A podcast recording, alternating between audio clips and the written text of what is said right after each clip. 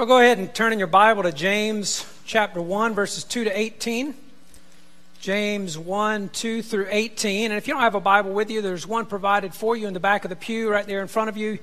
You'll find this on page 854 or 897 of the Pew Bible, depending on which printing of that you have. Last week I began a, uh, a series on the book of James with just a brief introduction uh, from the first verse, and we uh, noticed that James described himself as a servant of God and of the Lord Jesus Christ, and considered the fact that he uh, was the brother of Jesus, or half brother, technically. And, and one of the, the prominent leaders of the church of Jerusalem, but the way he regarded himself was as a bondservant of the Lord Jesus Christ, and that as we unpack or, or, or, begin to sort of turn the pages on this short letter that he writes here, that his central concern seems to be a genuine faith. And that's kind of what he was teeing up uh, for us a, a genuine faith. You know, some of you may have had the experience before where you see somebody uh, with something, let's say a um, a, a, diamond pendant. You know, they've got a necklace with a little pendant on it or whatever, and and you go, it's just sparkling and and you know, big even, and uh, you're going, wow, that's beautiful. Is it real? Of course, it's probably not proper to ask that out loud, is it? Like I don't know, like jewelry etiquette, but uh, m- maybe you think it to yourself. Is that real? But both the stone and the necklace can be tested to determine whether it's a real diamond or real gold. And throughout his letter, James says there are ways to tell if faith is real. That when somebody says they believe in Jesus, is that a real faith? Is that really saving faith? And one of the indicators of that is that genuine faith perseveres through trials and temptations. And that's the theme in this passage this morning from James 1 2 to 18. And so let's look there together now. And I'm going to ask if you're able to stand in honor of the reading of God's Word.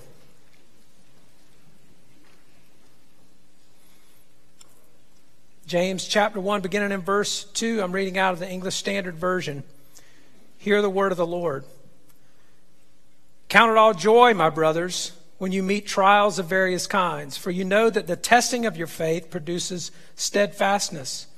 And let steadfastness have its full effect, that you may be perfect and complete, lacking in nothing. If any of you lacks wisdom, let him ask God, who gives generously to all without reproach, and it will be given to him.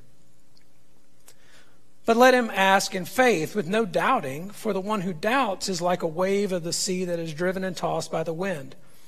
For that person must not suppose that he will receive anything from the Lord. He's a double minded man, unstable in all his ways. Let the lowly brother boast in his exaltation, and the rich in his humiliation. Because like a flower of the grass, he will pass away. For the sun rises with its scorching heat and withers the grass, its flower falls and its beauty perishes.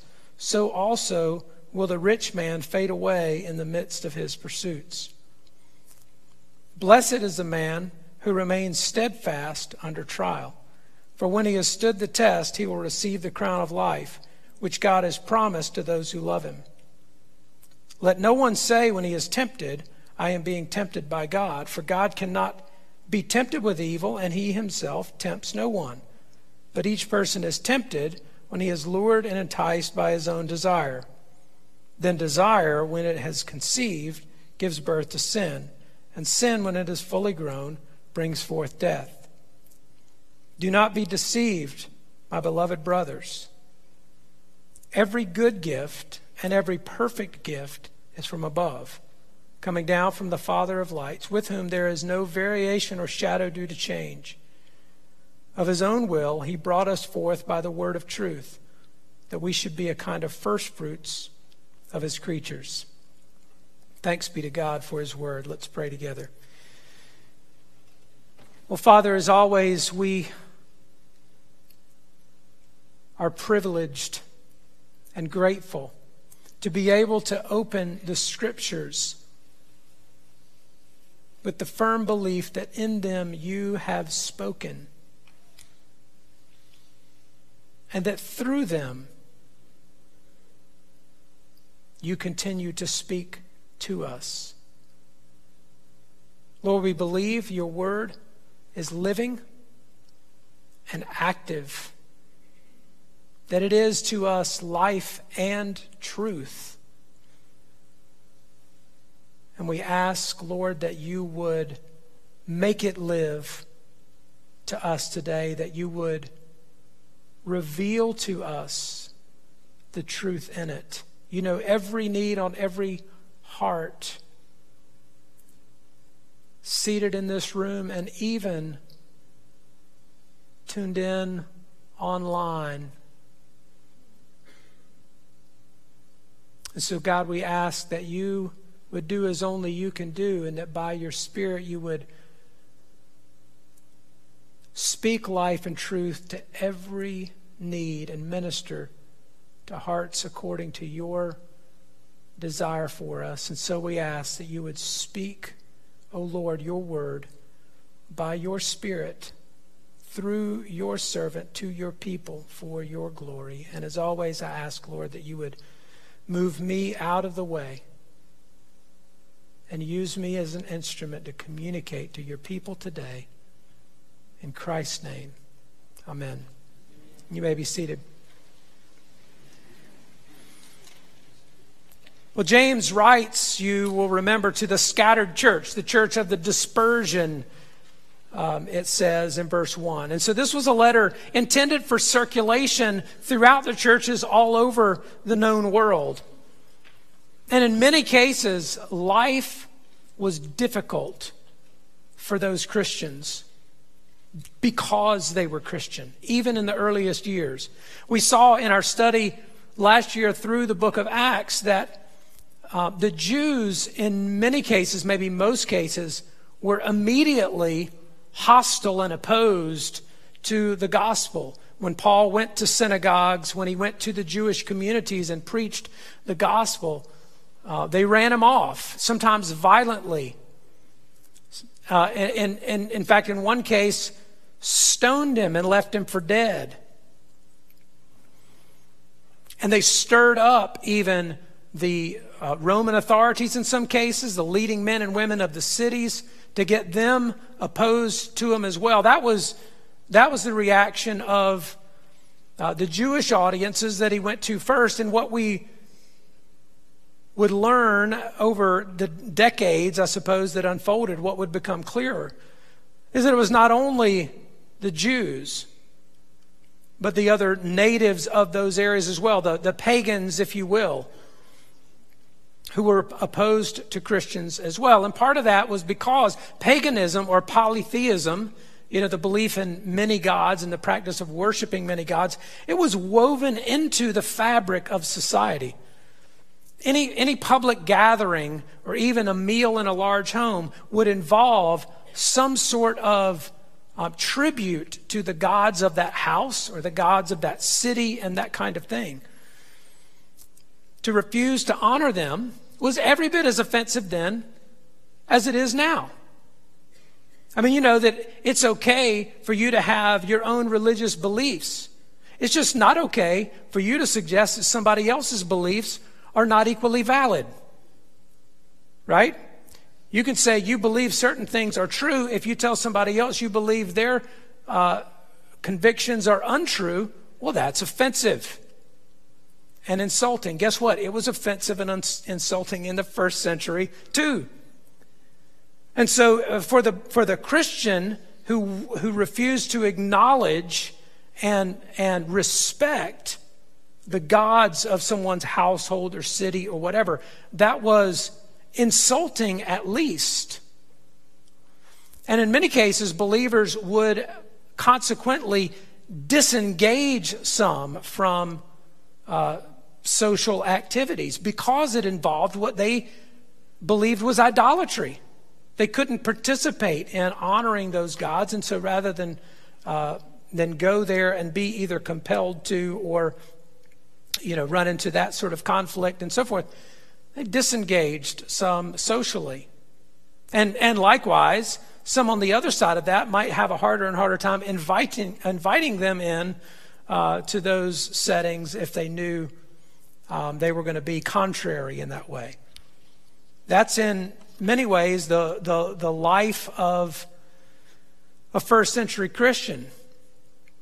And you can imagine how difficult then it was if, you, if, if, if that becomes your uh, relationship to society, you know, to other people and social organizations, uh, how that would make it difficult to conduct business, to engage in, in commerce, um, to take advantage of any of the sort of supports and, um, and that kind of thing of social structures and networks.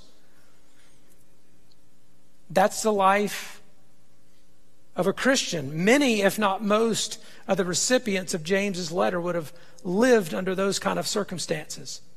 Difficulty was a lifestyle for them. They signed on when they said, I want to follow Jesus. They signed up for that sort of abiding difficulty. So when James opens his letter with reference to various kinds of trial, he's talking about something they understand. He has their attention. And his general train of thought in these verses that we just read uh, basically goes something like this Consider it all joy when you encounter trials, because when you're tested and you persevere, you're strengthened spiritually. When that process requires you to exercise wisdom, but you don't have the wisdom you need, ask God, and He'll give it to you. If your hardships arise out of your poverty or low station in society, rejoice and boast in your exaltation because God regards you as highly esteemed, and that is the status that you hold in His eyes and that you will occupy in eternity. Boast in your exaltation if you're lowly, and if you're wealthy, and that is being stripped away from you, then boast in your humiliation because riches and the people who hold them are going to fade away and pass away from this earth anyway but the one who is in Christ will abide with him forever.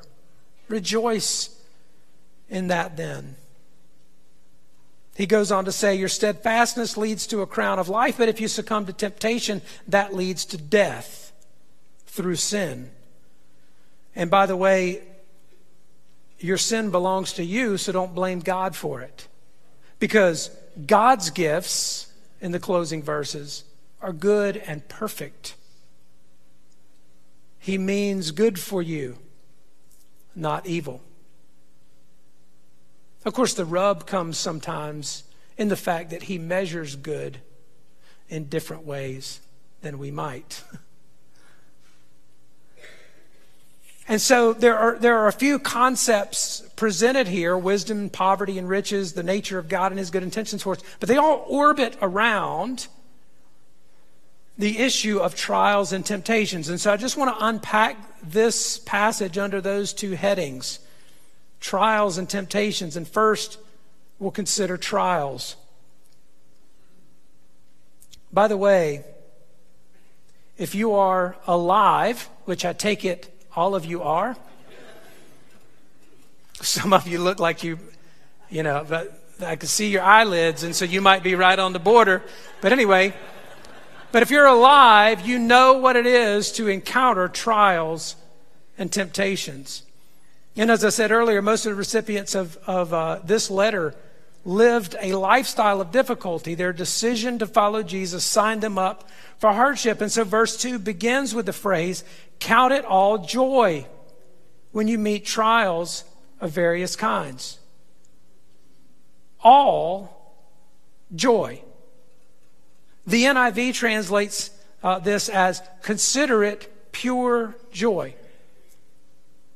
It's like getting 100% juice, right? No sugar added, no additives or preservatives, no high fructose corn syrup. just pure juice.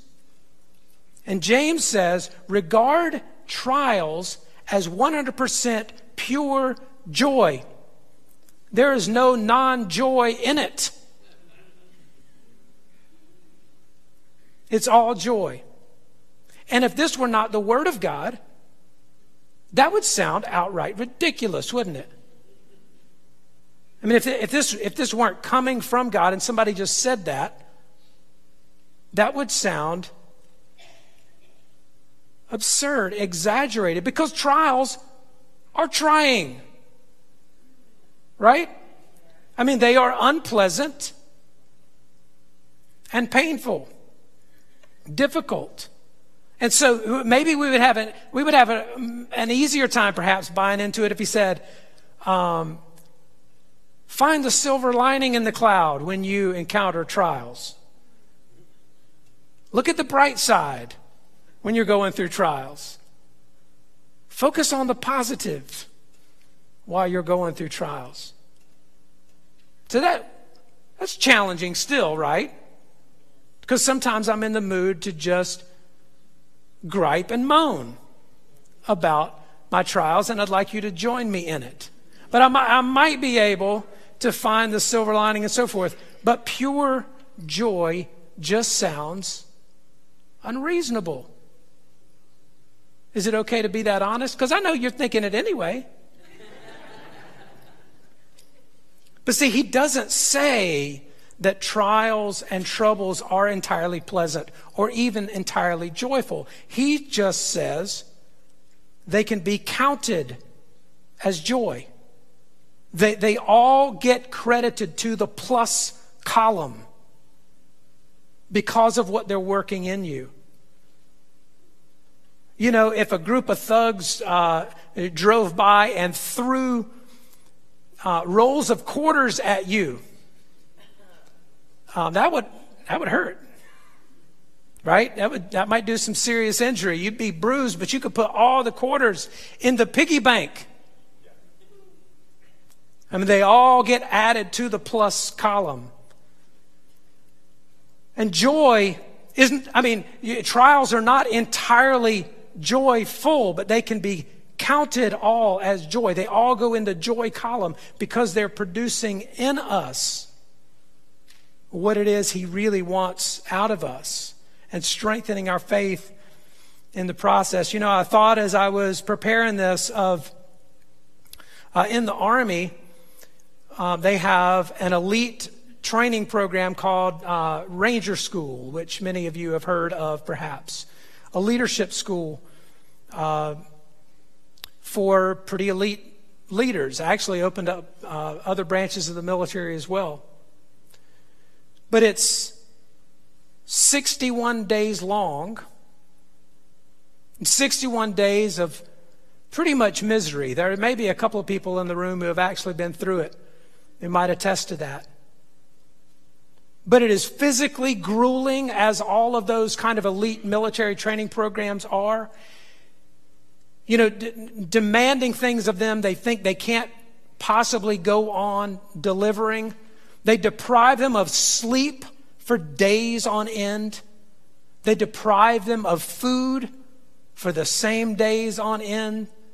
They, they put them in situations where conflict arises between them to see how they're going to deal with that. They put them in highly stressful situations where they have to think quickly and clearly when they're so tired they can hardly think at all anymore.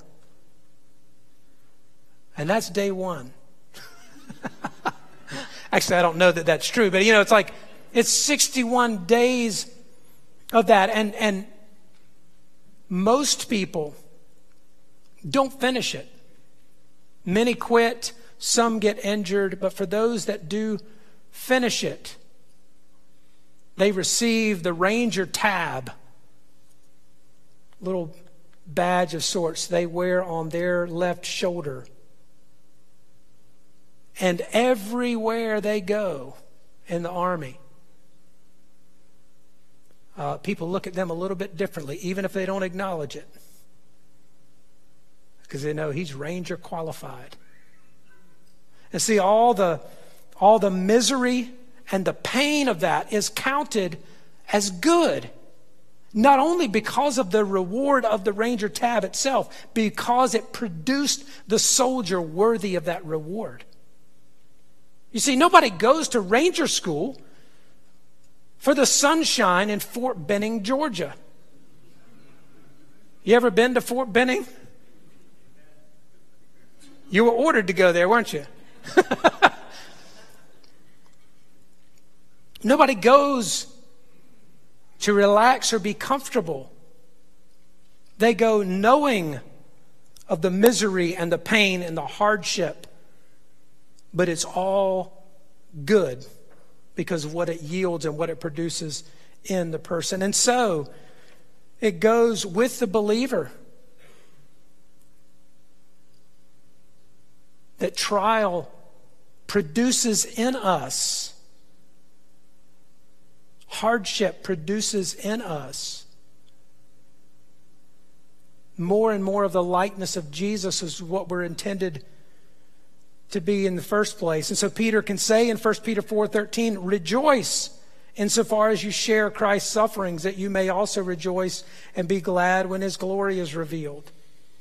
Paul can say in 2 Corinthians 4, 17 and 18, "For this light momentary affliction is preparing for us an eternal weight of glory beyond all comparison as we look not to the things that are seen, but to the things that are unseen.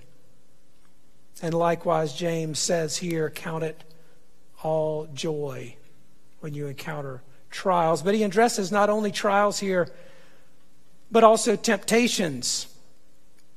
And we as we were reading, saw the word temptations first mentioned in verse 13, where it says, Let no one say when he is tempted, I am being tempted by God, for God cannot be tempted with evil, and he himself tempts no one. It's uh, verbs, uh, entirely verb form in that particular verse.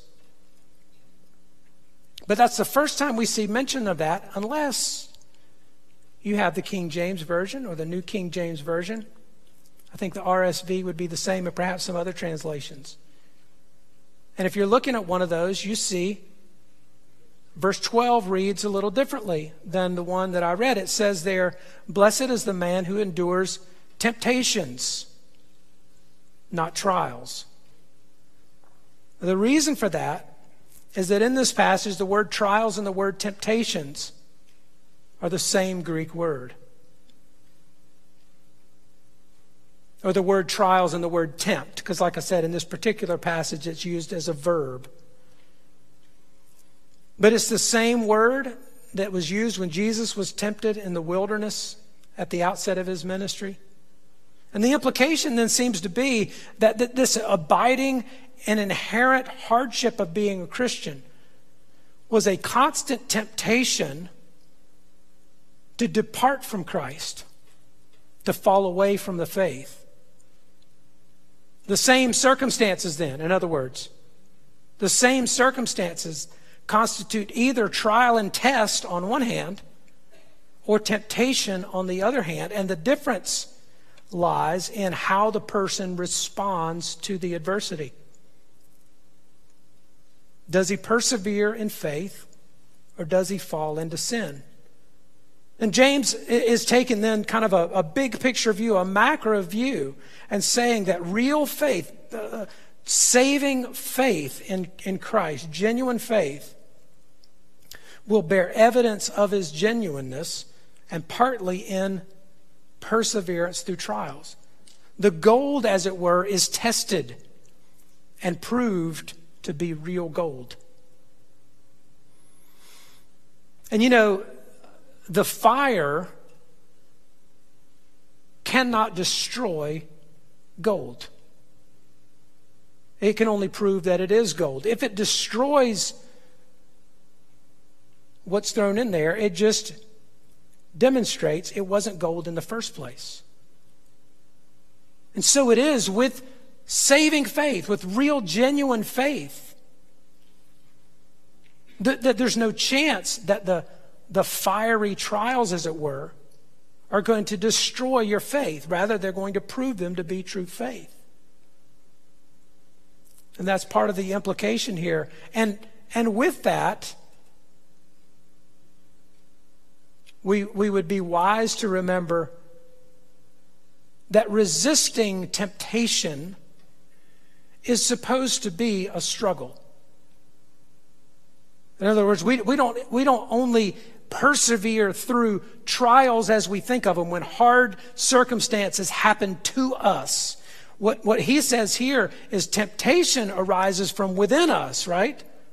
Trials happen to us and temptation comes out of us. It might be our response to the very same events. But when our sinful hearts carry us away, entice us, our desires entice us to sin, that's temptation. But when Hebrews, the writer of Hebrews, talks about endurance, he talks about our struggle against sin. It ought to be, in other words, a struggle. If we are not struggling against sin, we are probably sinning way too much. If we've given up the struggle and just said, essentially, uh, oh, well, you know, God's going to forgive me anyway, thank you, Lord. I mean, frankly, we, we ought to tremble a little bit if we find ourselves there.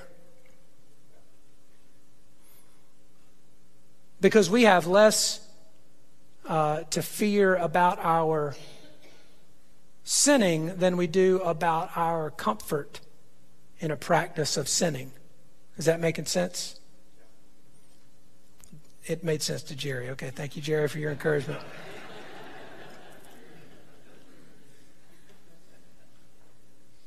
But in other words, we, we tend to think about, you know, we, we understand trials or trying circumstances and when hardship just happens, and it does and it will again.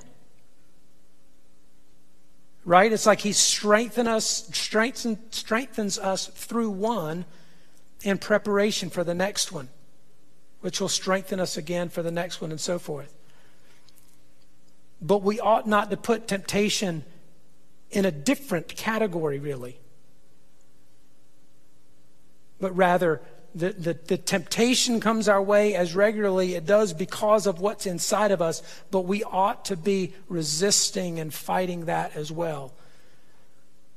With the assurance, of course, that when we sin, that doesn't mean that the deal is off, that we've sort of uh, lost it, that our, that our faith has fallen away or anything of the sort. In fact, John says in uh, 1 John chapter 2 that I write these things that you may not sin. And if you sin, you have an advocate with the Father. Not that if you sin, you're toast now. You know, you blew it. But that you, you have an advocate with the Father but it ought to continue to be a struggle, something that we resist. And so, what's true then on a, on a micro, on a macro level, on a large level, is, is truer, true on a smaller level as well. That any, anything that, that brings you to the point where, where the, the, the question arises will you go on trusting and obeying God? When you're, when you're faced with a difficult circumstance, when you're faced with a temptation that seems to cause you to stumble again and again and again in the same way. Will you, will you trust God? Will you obey God? Anything that brings you to that point of questioning essentially is a trial or a temptation. They test our faith. But God intends for his children to pass the test. This is part of what is important for us to understand. Just like testing gold isn't intend, is intended to prove that it's gold, right? The refiner's fire cleanses of its impurities, but it proves that it's gold. He, God intends for his children to pass the test. There are no gotcha questions, no trick questions on the test. He doesn't give you a test that you're not prepared for. Okay? He doesn't do like the teacher who said it's a test on chapters one through six. And now something from chapter 8's on there. You know, that you weren't prepared for. He, he intends for his children to pass the test. But there are tests. There are tests. There are trials. They prove that your faith is real and makes your faith stronger in the process. And so, our response to that, in part, ought to be to lean in to the struggle a little bit, to lean into the pain a little bit, which feels entirely counterintuitive, doesn't it? I mean, if you have a hurt ankle, you don't put much weight on that side. You, you lean away from pain, not into the pain. That's our, our natural response.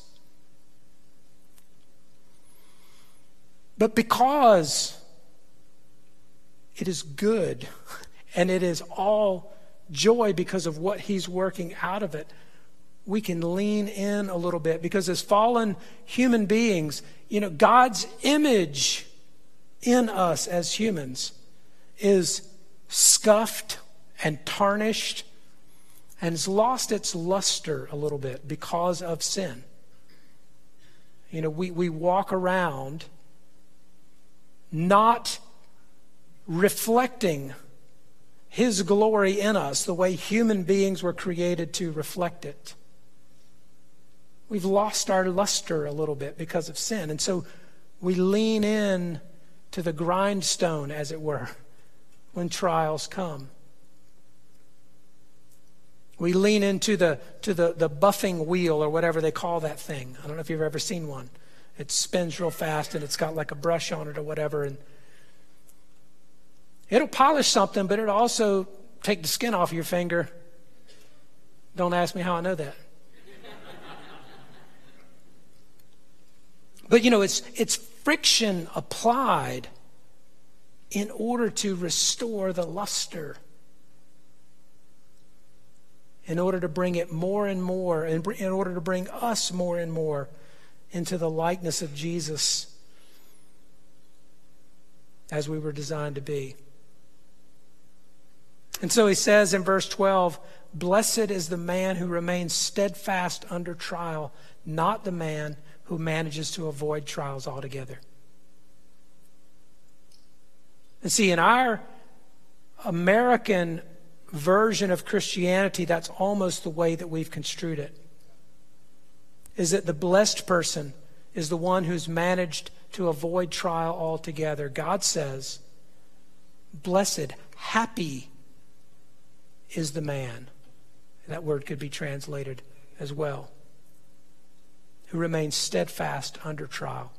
Our comfort is not of primary interest to God.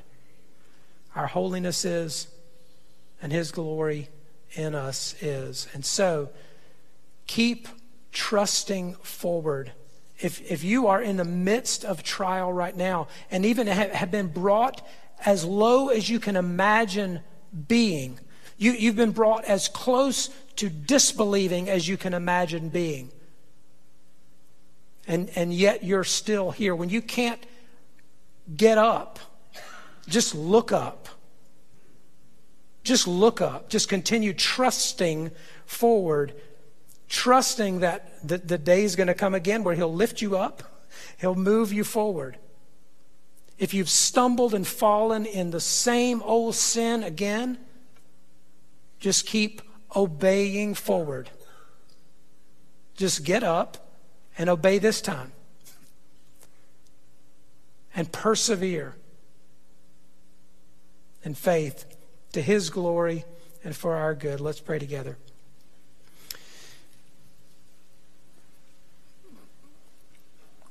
Lord, you know our hearts better even than we do. You know how hard it is for us really to accept uh, this imperative to count it all joy. When we go to great lengths and even spend lots of money to avoid trials, how then we would count it joy when we experience them is difficult for us. And yet, Lord, by faith, we just receive what you've said. We, we recognize that it's true. We know that it's true, even from our own experience, many of us. That you did more in us, that you did more beautiful things in us when we were going through difficulty than you do in our times of comfort. And so, God, would you just make us good stewards of the comfort? Lord, that we would that we would use those seasons well. That we would use even the fruit of those seasons well in ways that you've intended for us. But Lord, would you begin to grow our understanding of when the seasons of trial reemerge, that we can lean in a little bit to them, at least enough to inquire, Lord, what do you want me to see here? What do you want to do in me here? How do you want to be glorified? in me during this time. We thank you, Father, for the promise that it's every good and perfect gift that comes from you, that you have our good in view. And so, Lord, would you work together for good? those difficulties, challenges, and trials that we experience. In Christ's name, amen.